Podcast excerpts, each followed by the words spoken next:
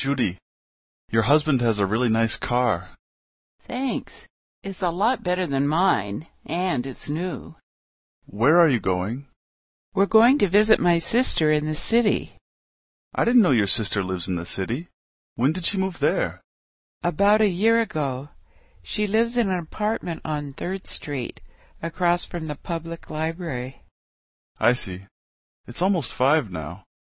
Don't you think there will be a lot of traffic? Oh, we're not driving.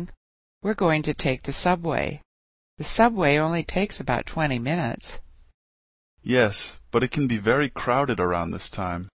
I always feel uncomfortable taking the subway. I take the subway to work every day, so I'm used to it now. Doesn't your mother live in the city? Yes, she's lived there for about ten years. I remember when she moved there. Apartments were a lot cheaper then. I know what you mean. It's hard to find anything that's reasonable now. Have a good time. Next time you're free, give me a call and we'll go play poker. See you later.